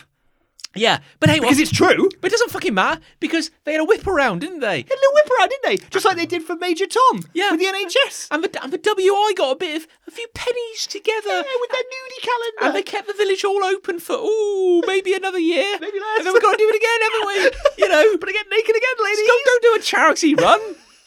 Storm the capital, for God's sake. Yeah. Yeah. Let's get to the core of this issue. Yeah, let's get some proper reform. I want an Avengers Endgame style team up film where all of these fuckers who have all had to fight for their village halls stand up and go, you know what? Let's raise the House of You wanna Commons see to the- the ground. You want to see calendar girls for fishermen's friends and the military, wives choir marching on? armed marching on the House of Commons, just smashing Big Ben to fucking pieces. That's what I want to see. And also, like to our international audience, like fisherman's friend is the name of a Mint. a mint. And I, I don't know. Like, did they? Would name- anyone else get? Did the band that? name themselves after the mint? I have to assume they have to did. assume they did. But that's not an international suite, No. surely. But I guess to them it sounds twee, doesn't it? It's a t- oh fisherman's friend. Yeah. ooh. But also, like I used to see as a kid adverts for Fisherman's Friend. yeah, yeah, yeah. The idea being that, as me as a child, so in 1992, say, you know, it's like, oh, there are enough fishermen in the UK in 1992 watching commercial television on a Saturday morning where they need to be regularly advertised to to buy a really strong mint Really strong. that they can suck on while they're trying to bring in, like, you know, a quarter ton of eel. like, this is. It's, that's the marketing strategy of Fisherman's Friend. I had one the other day actually. Did you Fairly really? recently, the like last two weeks, I had, I Why? had one. Someone offered me one. I was like, yeah, right. Where? I- we on the prow of a, of a ship. What? I was an old Daisy, I was, and she was holding fast against the tides. We were bringing in like Toothy Dan, the narwhal, which No has one's haunted caught the Toothy Bristol Dan. Channel. They said he was uncatchable. They did. Man of a pipe. I, I done seen him once. you didn't see him, old Roger. I tell you, fuck off, old Roger. you're a liar, Roger. You're a fucking liar. You've been on the old PCP again, Roger. Maybe. So, wait, wait, genuinely, you ate a fisherman's friend? Yeah. What's he like? Uh, really, really strong. Wow. Actually. Yeah, like potent. Um, and because they're like a little, they're brown, which is weird. It's great, yeah. It's great, yeah. Yeah. And they and they flatten gradually. They're like an oval, like a like a sort of extruded oval, and gradually they flatten until they're like really th- molecular thin, like a plectrum almost in your mouth. He's still sucking on it. Oh, I'm still sucking on it, and they're still Nice. powerful. Like Wow. cleaning out your tubes, kind of powerful. so, did that help with the trench foot and hypothermia? Not at or- all. Oh, No. no. If anything, Wow. it made it much Yeah. worse. I put one in my boot as well, and it did nothing. It's like it's like me, me with oh gosh, I'm freezing to death on the boat of this ship as I'm trying to track down what do I call him like Toothy Dan, yeah, toothy Dan. Toothy Dan. Yeah, the and only narwhal with a full mouth of human teeth. but hang on a minute, let me put a drop of chili in my eye. That'll warm me up. yeah, How do you feel? Awful. really bad. This is much worse. yeah. This is why I'm wearing an eye patch. yeah. but hell, what a fisherman! What a guy! He could bring it in with one eye. He could bring in a catch with one eye. He could. God, can he sing? His rendition of Blurred Lines as we hear. Yeah, Robin Thicke did start out as a fisherman. I think. Yeah, he's got that look. Um, you don't have the look. I don't think I do either. No, but neither no. of us could be fishermen. I No. think. no, You No. have to have a look. no, I think you just got to be weathered. I've got a jumper that, that is like a woolly, thick woolen jumper that's coming apart at the seams. Brilliant fisherman jumper. But I, I no, I, I'm not weathered enough. You have to like it's one I'd thing like to be more weathered. It's one thing to wear like a big woolen jumper. Yeah. But you actually have to be drenched in salt water. Yes. Like all the time. yes, indeed, and fish piss, which is fifty percent of the sea, actually. Anyway, that's my hate. I agree with it. Yeah. Thank you, thank My you. hate is a lot less um, uh, in depth. my my hate is uh, something I've come to call simultaneous walking. Right. And th- the concept of this is right. Picture this. Right. You're walking down the street, minding your own business. Maybe you've got a decent pace on because you walk at a decent human being sort of pace. Right. And up ahead, you see a stranger, and he's bent down. He's tying his shoelace and you think to yourself, uh, I sure hope that he doesn't stand up, Oh no. having just finished tying his shoelace, the instant I am parallel with him, Yeah. and then matches my pace perfectly to the point that we're now, I guess, best friends now, because that happens a lot. Um, and it and I and I and I and I square the blame solely at these people who are just completely oblivious, because all you had to do, let's say you finish tying your shoe, let's say it's the roles are reversed and I'm tying my shoelace, Sure. finish tying my shoelace, I look up. Oh, just here- just here- to see. Here comes somebody. Oh, here comes somebody. He's he's he's almost parallel with me. You know what I'll do? I'm going to wait for like I I don't know a, A millis- second literally- and a half, literally a like, fraction. Maybe not even that. Just so they get on, they get on on their way because Yeah. otherwise I'm going to be walking alongside a complete stranger, and then then what? Socially, then what? Yeah. Because I've done this before, right? This happened the other day. I was walking along, someone was tying a shoelace. They stood up and started walking at the exact same pace as me as I passed them. And now I'm just like, What, uh, and then they looked at me as if to like, fucking weirdo. And it's like, you did this. I was just walking. I was just going about my business. You did this. This is you. What? Like, do I talk? Or do I do I like slow down? Do I pretend like what I ended up doing is I, I got my phone out and pretended that I was now looking at a text which didn't exist. Yeah. And that was an excuse to slow my pace because I was like, oh, I'm suddenly concentrating on my phone. And so they then a distance yeah, appeared between us. because what do you do? You either like, if what's like, you either just stop, yeah. which is weird, and then start walking again, And they're just going to turn around, look over the shoulder at you, like, what the fuck Yeah. was that? or That's you weird. like accelerate, like you jog for a few Yeah. paces, and then But I already, like, when I'm not walking with anyone, I'm already walking quite fast because if I'm not walking with anyone, I'm not enjoying the walk. I'm literally trying to get somewhere. Yeah. So I'm usually walking at my maximum comfortable walking pace. If I go, if I have to go any faster than that, I'm going to have to break into a, a jog of some kind, which is going to look insane. yeah, particularly if we're going the same way and he can just watch me jogging off into the distance. Like, I, I, it's just mind blowing to me. It's like another one of those things that we've talked about on this show before about like just being a bit more aware of your surroundings. Yeah. And it's like, you could just hold on, you could just hold on a second and not walk with me like we're best friends now. I don't know what to do. There are like like- one time it happened, and it was a family with a. It was like a mum, her daughter, and then her daughter had a pram with her daughter in, I presume. So it's so all the generations. and they're all tying their shoelaces. at yeah, the they same were time, even the yeah. baby. Yeah, and I think they were just fiddling around with the pram, and then as I came close, they started walking with me. So now I'm part of the family, I guess. Now it's like, hey, hey, I'm part of what's your name? The Joneses. I yeah, just I'm don't- Nick Jones. I just don't understand how you can have so little peripheral vision, yeah, to have any awareness. no, I know. Just just to let that happen. You see, like you know, like um, uh, the- it's like the phenomenon of um, synchronization.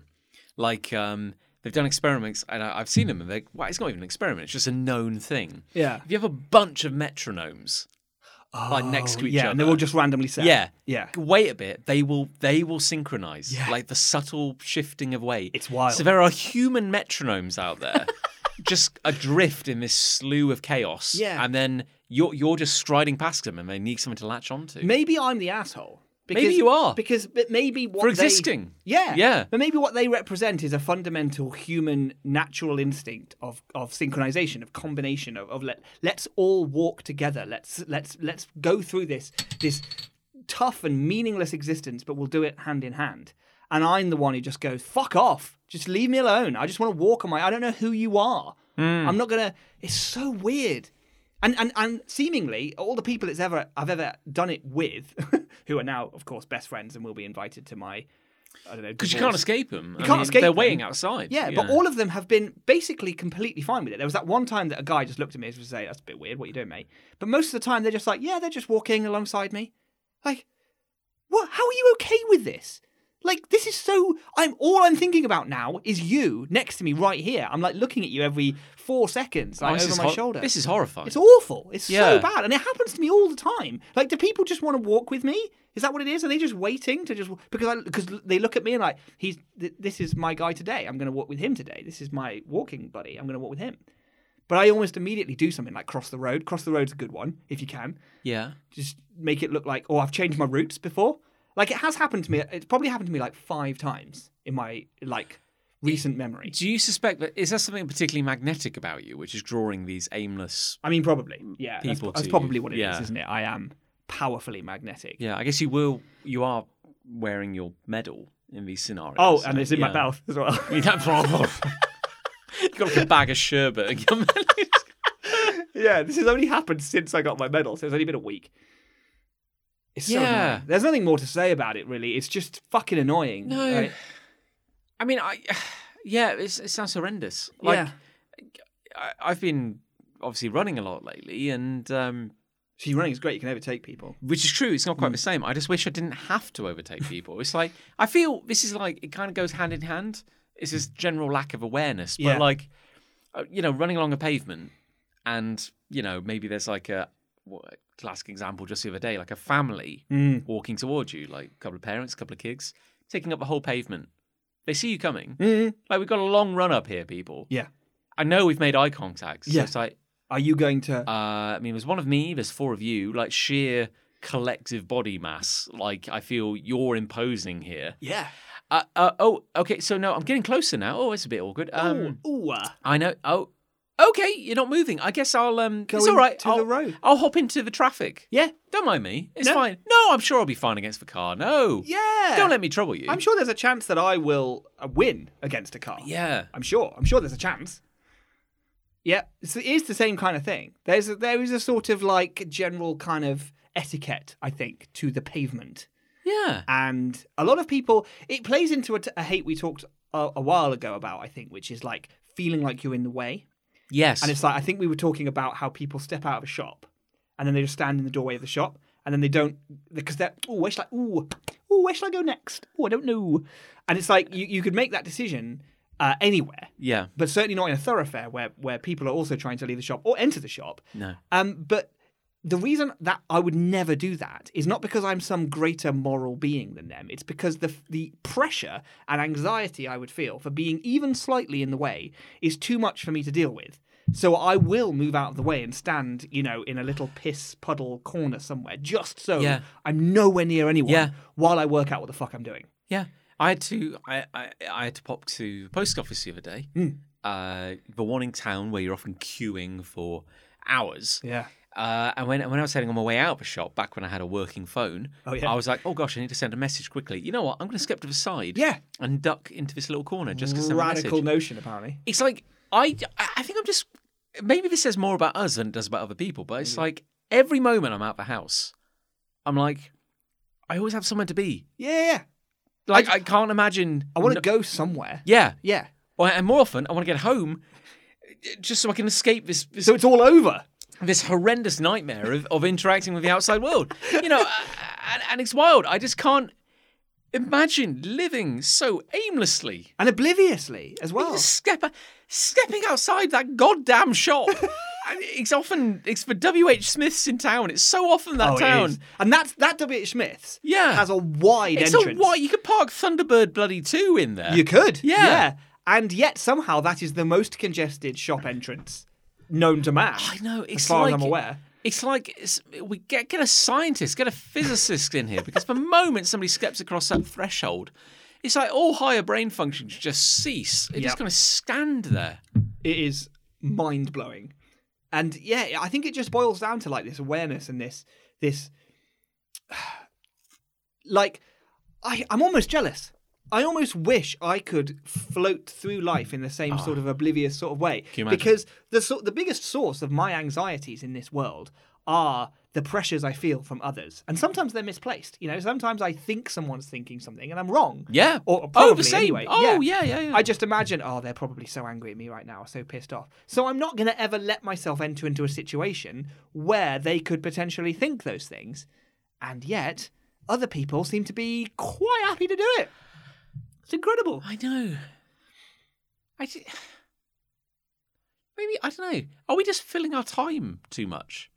like you know, should we just be Drifting. drifting? Hmm. Maybe there's maybe Maybe there's a j- uh, maybe maybe, they're in the right. Maybe, they're there's a zen. joy to this. Maybe Yeah. they are zen. Maybe that's true mindfulness. Yeah. Living in the true present moment is just not giving. up. standing in fuck. the awning of a WH Smith's, you know.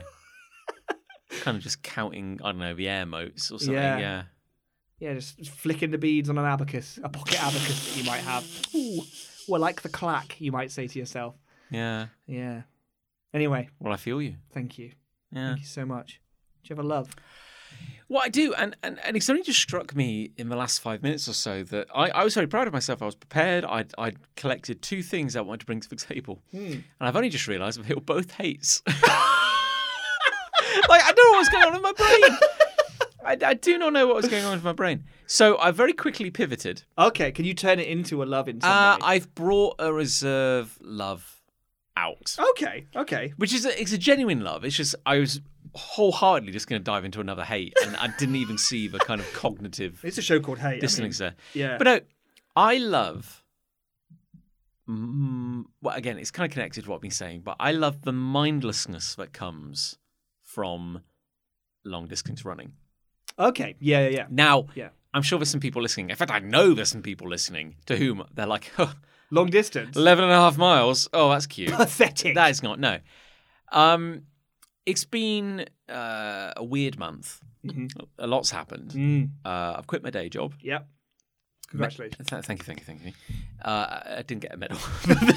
I'll get you one, don't worry. thank you, cheers. Got two dragons on Secondhand. it. What's a sherbet on it?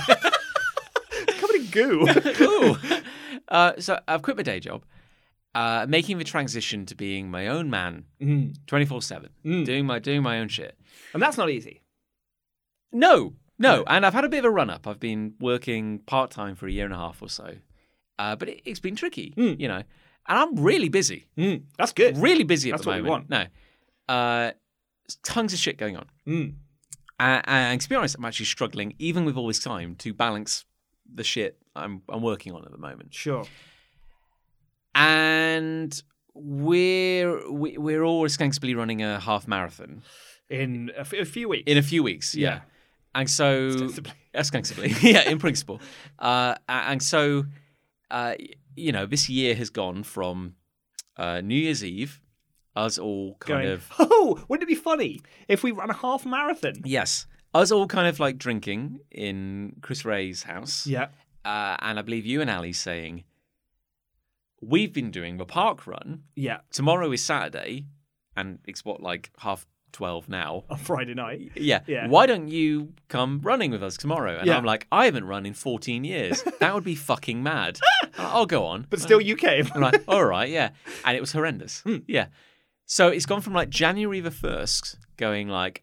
I think I'm dying. I hate everything about this. Hmm. Mm, To oh, I'm quite looking forward to the run on Saturday. Interesting. And now I'm like, I'm not going to the run on Saturday because I have my own schedule. yeah. I have my own miles to run. That's true. That's that's how Yeah. we've evolved over this time. We went from, in my case, not a runner. Your case, not a runner for 14 years. To we run the park run every Saturday morning, and boy, howdy, what a cool habit we've gotten into, Mm. and that's great. And then we leveled up, we evolved again into our third and final form, which is we're going to run on our own training I'm going to fucking be very. schedule. I'm going to be very selective about when I run. yeah. yeah, and how far I'm going. to I'm not going to lock it into just a 5k. yeah. I'm going to do something more. And it's really weird how my life feels very weird and complex at the moment. Mm. And now I'm like, I'm itching Are you? to run Even right now, could you go a for a little run? bit. Yeah, interesting. Right now, I'm running the mental equation about how do I run tomorrow morning Indeed. or do I run tomorrow afternoon? Yeah, knowing that we have a wedding to attend on Saturday. we do. Yeah. Saturday's also my birthday, Oh yes, indeed. which is fucking Yes. weird. Yeah. uh, so, uh, so I'm like, okay, when am I going to get that run in? Yeah, the wedding's kind of stolen your thunder a little bit there. I- but- no, someone else paid to put on a very Well, expensive that's party. true. in Actually, my you're honour. getting a big old party. Yeah. Yeah. yeah, You're gonna get a good old birthday. So my, so my weird thing is that like I am now when life when my life just feels to be getting like weirder and more complex, and I'm a little stressed. I'm like, I just want to hit that open road. I just Mm. want to run because that's the only time that things kind of make sense. Yeah, Like and also the beauty of a run is that once you're out on it, there's no way back except to essentially run back. Yeah.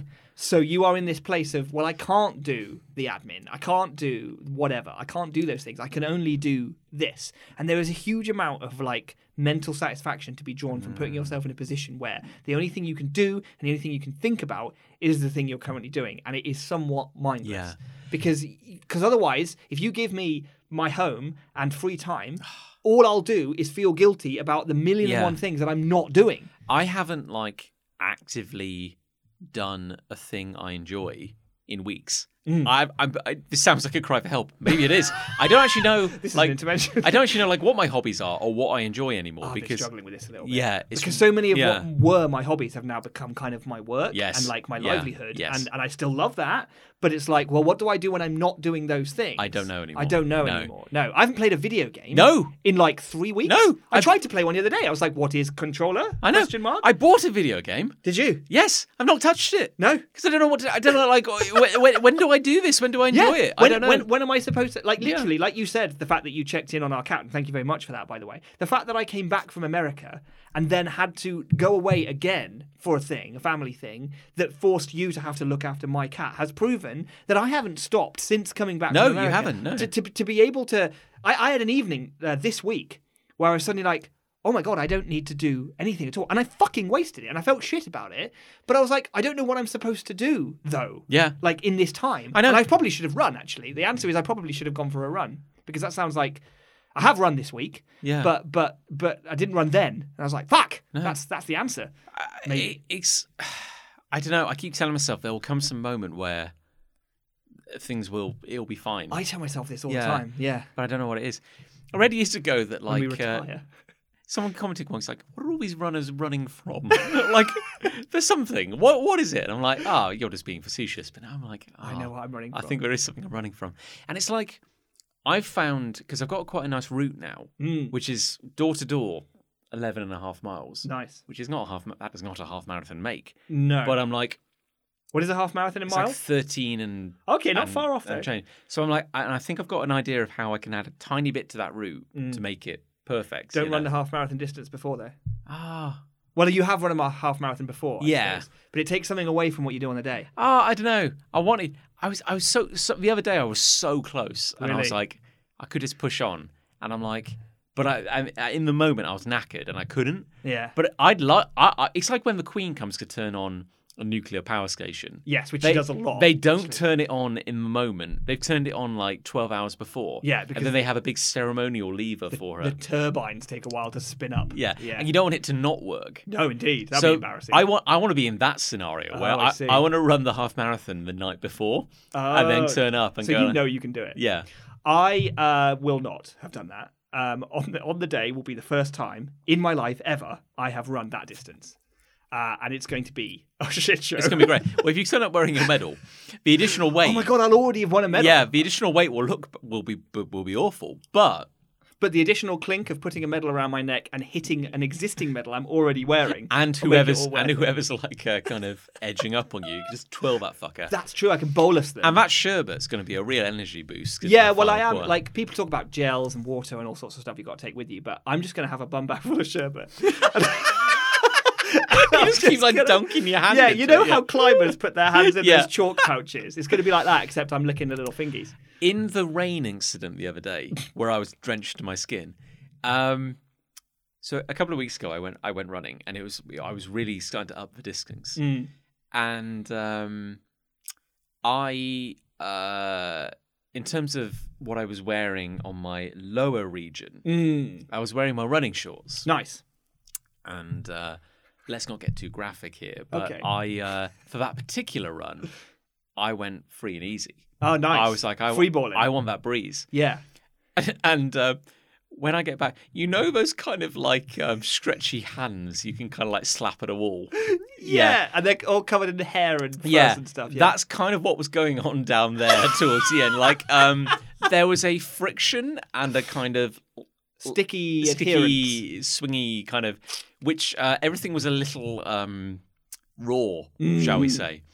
So I said to myself, Mm. never again. Never again, you said. John's gonna have an undercarriage, Yes. and he's gonna and he's gonna talc up.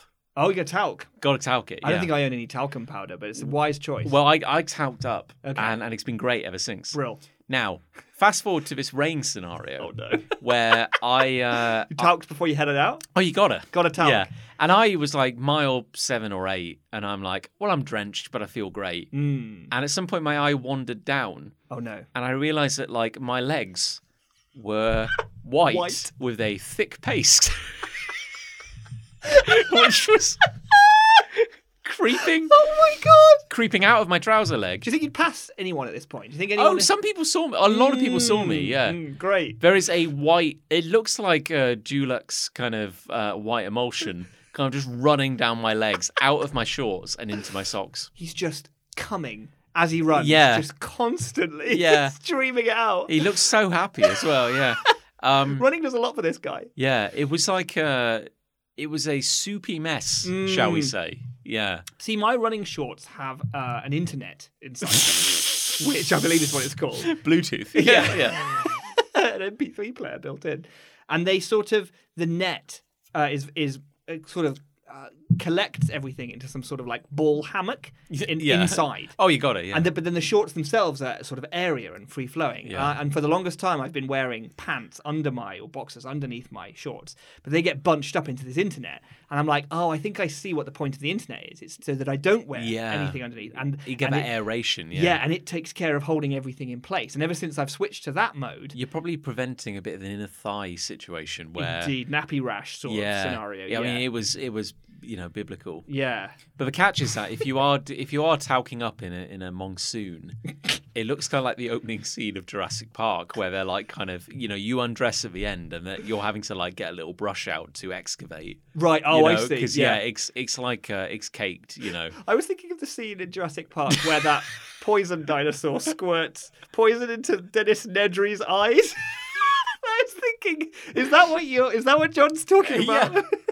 like No, if you did it- a high kick, you would sort of squirt white liquid into Yeah. someone's pacifier's no, it, face. it- it's more like you know you, you get off a run and you kind of like you peel off and you can't you can't use your legs anymore because they're, they're they're ropey as fuck. Mm. yeah. But then it's like, what's going on down there? Oh God, it looks like a bath bomb. You know. it looks like a paleontological dig site. Yeah, and I'm I'm gonna gonna have to brush away. I have to let this dissolve for a bit before I can actually find anything. Yeah. yeah. Okay. Yeah. Cool. Well, uh, good, good Yeah. to know. Maybe that's how bath bombs are made. I don't know. But my, I think with the route I found, I found that like the first two and a half miles feels like a segment because Mm. Okay. I'm running down to a particular point. That's fine. Yeah. Interestingly, I found the first half mile is horrible. Oh, interesting. Everything hurts. right. Then beyond that half mile, Your body's The like, pain "Ah, this, stops." Is, this is happening, Yeah. I guess. Yeah. And then two and a half miles, that's a great segment. I feel like, oh, I'm burning young energy. oh, oh, Oh, how youthful I am. oh, I've done like a, eaten a Kinder surprise or something. Like I, I've just Toy like- and all. yeah, toy it all. You know, I just feel bubbly. And then almost without fail, the next two miles, I start to get like a stitch. oh. And then I and then I have to control my breathing. Yeah, This is yeah. like this is becoming quite uniform. And next two miles, I'm like, interesting. Mm-hmm. right, okay, breathe, breathe, breathe. I find in through my nose, out through my mouth, clear as a stitch. Don't know. I, I'm like I force it. Like I I go I like force in as much air as I can, like make Stretch it my all lu- out. And then like you know, and Yeah.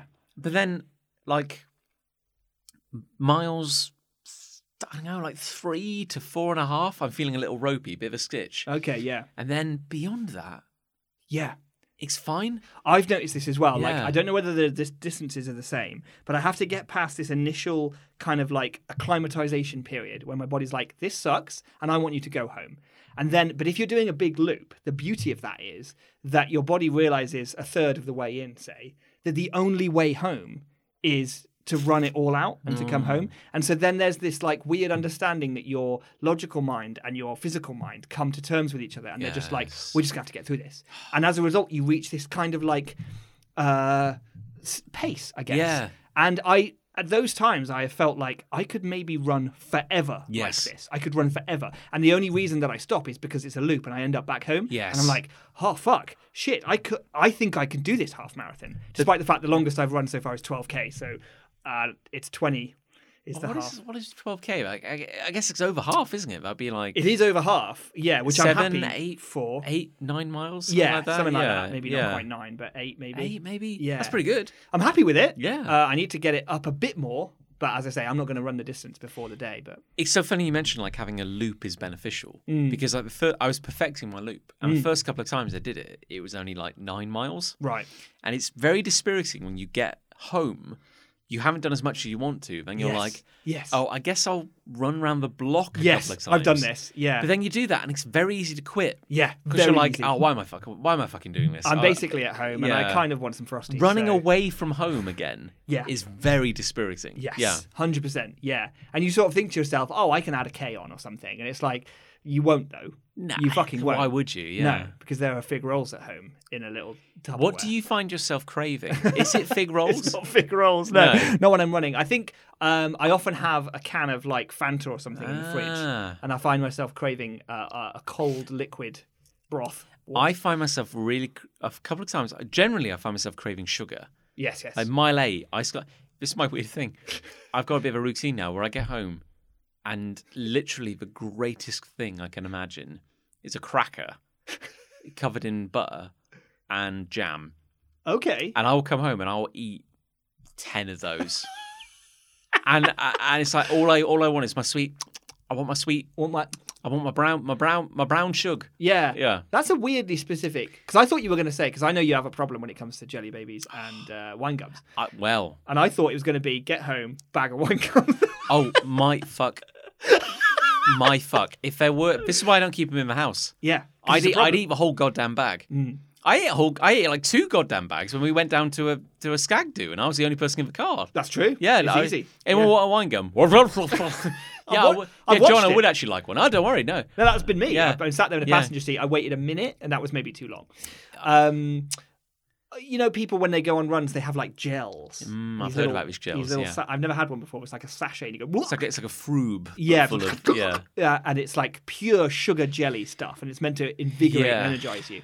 And I'm gonna maybe try one out at some point. I can see if it makes a kind of difference. see the appeal because a f- couple of weeks ago, in my weaker moments, I was like, I'm going to pack, and I, I, I shit you not, I wrapped four fruit pastels in a bit of kitchen roll. And I See, this was going to be my joke: is that your equivalent of gels is going to be carrying some wine gums. with Well, you in a jelly, bum I can bag. see why people like jelly babies because they're easy to chew. Ah, I made the mistake of like mile six thinking, I'm going to get some fruit pascals out of my pocket and eat them. mhm. Very hard to chew while you're struggling for breath. It's not good. Ooh, an yeah. American hard gum. Ooh, sports mix. oh, I think I'll have a fisherman's friend. oh, well, this is original. That was great. um, but no, and then the weirdest thing happened when I was running in the rain the other day, Mm. drenched to my skin. I didn't get the sugar craving. I got a mustard craving. What? I shit you not. Mile 10. this is like a pregnant woman. Like, I know. Scenario. I know. Like mile 10, the only thing I I could You wanted keeping me mustard. going is there's like I knew I'd purchased some mustard that week and it's like floating on the horizon. And I got home and I got the jam out because I figured I'm probably going to want some jam in a bit. Yeah. I love jam. Yeah. But I also I got the mustard out first. What did you like? Did you just want mustard, or did you want mustard on something, or I with took- something? I got that goddamn cracker Yes, and put mustard on it. and I snapped it in half and I dunked that cracker straight into the mustard jar. I mean, to be fair, I understand. And I ate about four to five crackers covered in mustard. And I- half a jar of mustard. and I felt well that jar is almost empty now.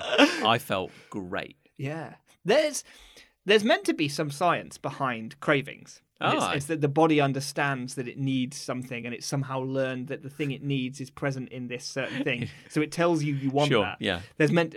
I don't know if I believe this, but what could, what I- could I your mean, body what- possibly need? What is that magical mustard energy that Hmm. you know I'm not getting? But Or- maybe, maybe that's the secret to marathon running. Maybe mustard is the answer. Yeah. Maybe people pour water over their heads when they're crossing the finish line. You're going to have a, a bottle of squirty American style yellow French's mustard right in the eyes. I need to run. I need to run with like a couple of holsters. Yes. it was like jam in one, mustard in the other. A couple of teaspoons in each. hand. Yeah, I guess it's salt and sugar deep down. I guess it is. Yeah. Yeah. I, s- I heard an interesting thing that uh, don't on the day, and I'm not saying like you were going to do this, but this is something I've taken on board. Uh, on the day, don't run with a water bottle in your hand unless you've been training with a water bottle in your hand because it will Mm. just fuck you up because all of your muscles and everything have got used to running a certain way and now you're carrying a weight on one side that you weren't before.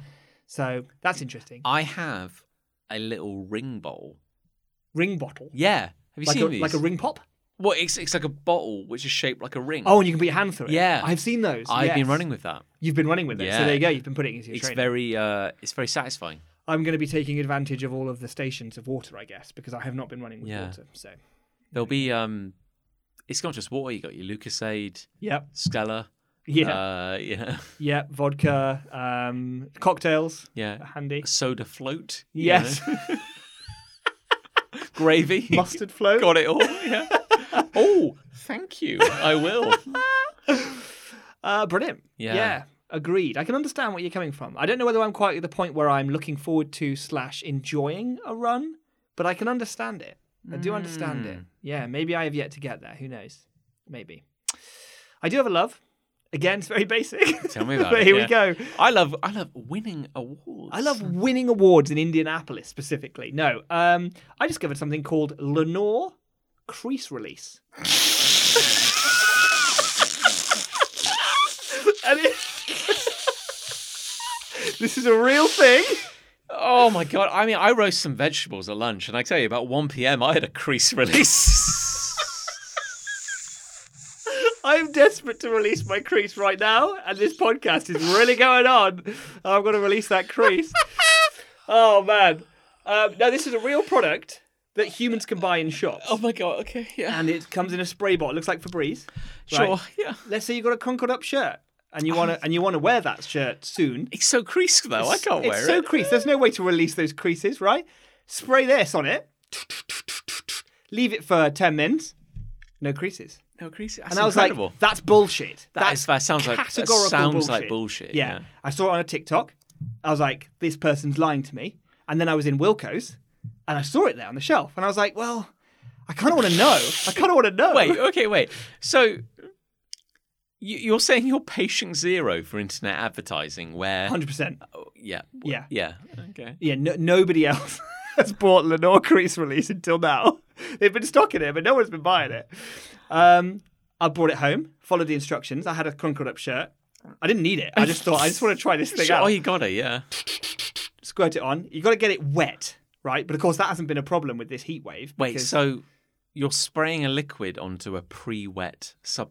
no, no, no, substance. no. You you get it wet with the spray. Oh, yes, it's wow, completely wow, dry. yeah. you have to spray. It doesn't take much to make it wet, uh, and then leave it for ten minutes. Come back, not creased anymore. What the fuck is going on? What black magic is? I don't understand. Would Surely- that just happen with water? Surely this has made ironing irrelevant. Well, I think that's the No. idea. Wow. Yeah, and I have an iron, but the thing is, I don't have an ironing board. So whenever I iron, it's kind of a pain in the ass. And I, I don't have many things that require ironing, just the odd shirt that I might want to wear for, say, I don't know, a wedding at the weekend. So I was like, well, if this works, this will be incredibly convenient. And it fucking works. It fucking works. I don't, I don't, I, I, j- I, I don't have words for it. Some science miracle. so has has this in itself changed your your entire attitude towards clothing? And uh, t- towards advertising and the general cynicism I approached advertising with the fact that I thought that it was all lies. Now, we're like, well, they clearly made a product that actually does something that actually kind of does what it says on the tin, and it they sold it, and I suppose they'd have to in a way. But I always Yeah. just assume that these sorts of things just don't really work. You know, maybe they would slightly work. Maybe the creases would release, but uh, like by ten percent, and you know they would say well that's enough for us to say it, it works but it wouldn't be enough for anyone to ever repeat buy this product but no this actually fucking works this actually actually works it's wild it's absolutely wild I, i love wow, it yeah i love it i don't need to iron ever again how long did it take to come into effect? So, about like, 10 minutes really? but the clothes are still a bit wet at that point so you couldn't really wear it then so we could do it live on air. yeah yeah we could do I We could. Ha- we, there's enough hooks in this room. We could hang up a t-shirt. We could start at the beginning of the show. I could at the beginning of the show, and then like we could check in twenty minutes in, and it would probably be crease free at that so point. aside from any potential fumes that would would be released in an enclosed space This it smells quite nice actually. It smells like Febreze. we could we we could and should do this on air We should do a scientific. We should do a control where we have another squirty spray Of water. and it's just water. yeah Because what if getting anything water with a s- getting anything wet with a spray, maybe that gets creases out. i mean i maybe. think there'd be a slight element of that surely. because it would weight it down, right? yeah yeah And if it got like it doesn't get sopping wet, it doesn't get wet like you're washing it. No. It just gets like surface wet, like you've got a bit sweaty in it, kind of thing. because if you got like a i haven't ironed in a very long time but if you've got like a a- back in the day if you had like a bad crease and you're ironing it you'd press that special button spray spray a bit of water on it Yeah, you would. That's true. so the or secret steam or the something, yeah. secret is water or steam Yeah. But I'd be interested to know whether this is just getting it a bit wet makes the creases go. And if that's true, Lenore crease release is kind of a lie. It works, but it only works because anything would work. And that therefore I have been I've spent 249 on a bottle of this shit and it's actually just water with a slight fragrance in It it. has brought you a lot of happiness, though. It has. I haven't read the instruction uh, the ingredients. I did read the instruction. Do not use inside your house. Do not breathe. Do not use it in the fumes. presence Yeah, of cats. Do yeah. not use it in the presence of humans. Um, no, I uh, I don't know what the ingredients are. I should check that out. No. But even then, if it said something like sodium acyl sulfate, What if you read the ingredients and there were only and there was only one, and it was called uh, f- like uh, flotolium? you know. yeah, yeah, or just like ingredient Y. Smootholium B. Wow. yeah, that sounds made up. Yeah. like new trillium. It's- it, would be like uh, uh, those those adverts for like you know the science of makeup. You know, like new L'Oreal. You know, Yeah. crease slap. You know, contains pure butylium. yeah, you know, and, and biospheres. bio gorgeous. you know, Ah, yeah, energizing attractivium interacts with the sagging skin in your face. Yeah. gastrocilium B12 present in every squirt. Yeah, pure flatolium energy is energized through the the the crease weave of your clothing. Wow. I'd believe it. I'm 100% invested Yeah, in this. Yeah. I'm 110 percent invested. Yeah. Um, we should do a test. I like the idea of a scientific Hmm. control-based test. Of It would need to be the same item of clothing, a couple of t shirts. Couple of t-shirts, same fabric. Similar weave. similar weave. Yeah, similar tog factor. We- We would uh, need to crease them in the same ways. Just bundle them into a box. Yeah, just, I mean, g- That's generic wear and tear. that's you know. fine. And then yeah, just try them both out. Interesting. Okay. Okay. Let's do that. We'll do that live on air. We'll hang it up, and then at the end of the episode, we'll look and see which is. Which has released the most creases. Mm. Yeah. Okay. Okay. I'm up for it. I'm up for it. But either way, I love it. Well, I guess we've reached that magical point in the episode then where we have to ask ourselves what one, love or Hmm. hate? Mm, Indeed. Well, if you're asking me, and yeah, I suppose you are, because I'm the only other person in this room, and that would be really weird. Um, I think that hate one tonight. Oh, interesting. Mm, I was going to say that there's there's some power in the hates tonight. I feel There's some hate in this room. I feel it's like a kind of it's like- almost like a kind of like a quasi love, but I feel like the general all the, all the discussion about that award you won, Mm. Well, yes, It that kind- was some positivity. it wasn't kind of left me feeling a degree of warmth. yeah, almost joy. Yeah, I'll admit I hadn't taken that into account. And But if it's I, not yeah, but it's not. You're right. to, Right though, not 'cause to, It's, it's because not there were truly, rules to this. Yeah, there are rules we have to adhere to. yeah. I mean, and Fisherman's Friend. I mean, like fuck Fisherman's Friend. Fuck fish, fisherman's friends. Maybe more so than any episode. I feel really on the fence about this one. I don't know. I don't know. That's interesting. I wonder what if it's what if it's an what if it's an indecision? That's impossible. Is it? It couldn't happen. Because what if this is the one thing that will call Chris Ray back? The only thing that On the lets us precipice. look, let's be honest, the only thing that allows us to escape this grim, the gr- the grim blood pact we've entered into is Hmm. that every week, our hour and forty minutes to two hours is over when we when we make a when we make a choice and. Without a tiebreaker, if you if, if you go where I think you're going with this logically, Mm. without the power of Chris Ray, Mm. we may never escape. We may be trapped here. I wonder. I wonder whether it it's it's what we have to do. We have to be honest with ourselves. No, I choose hate. Okay.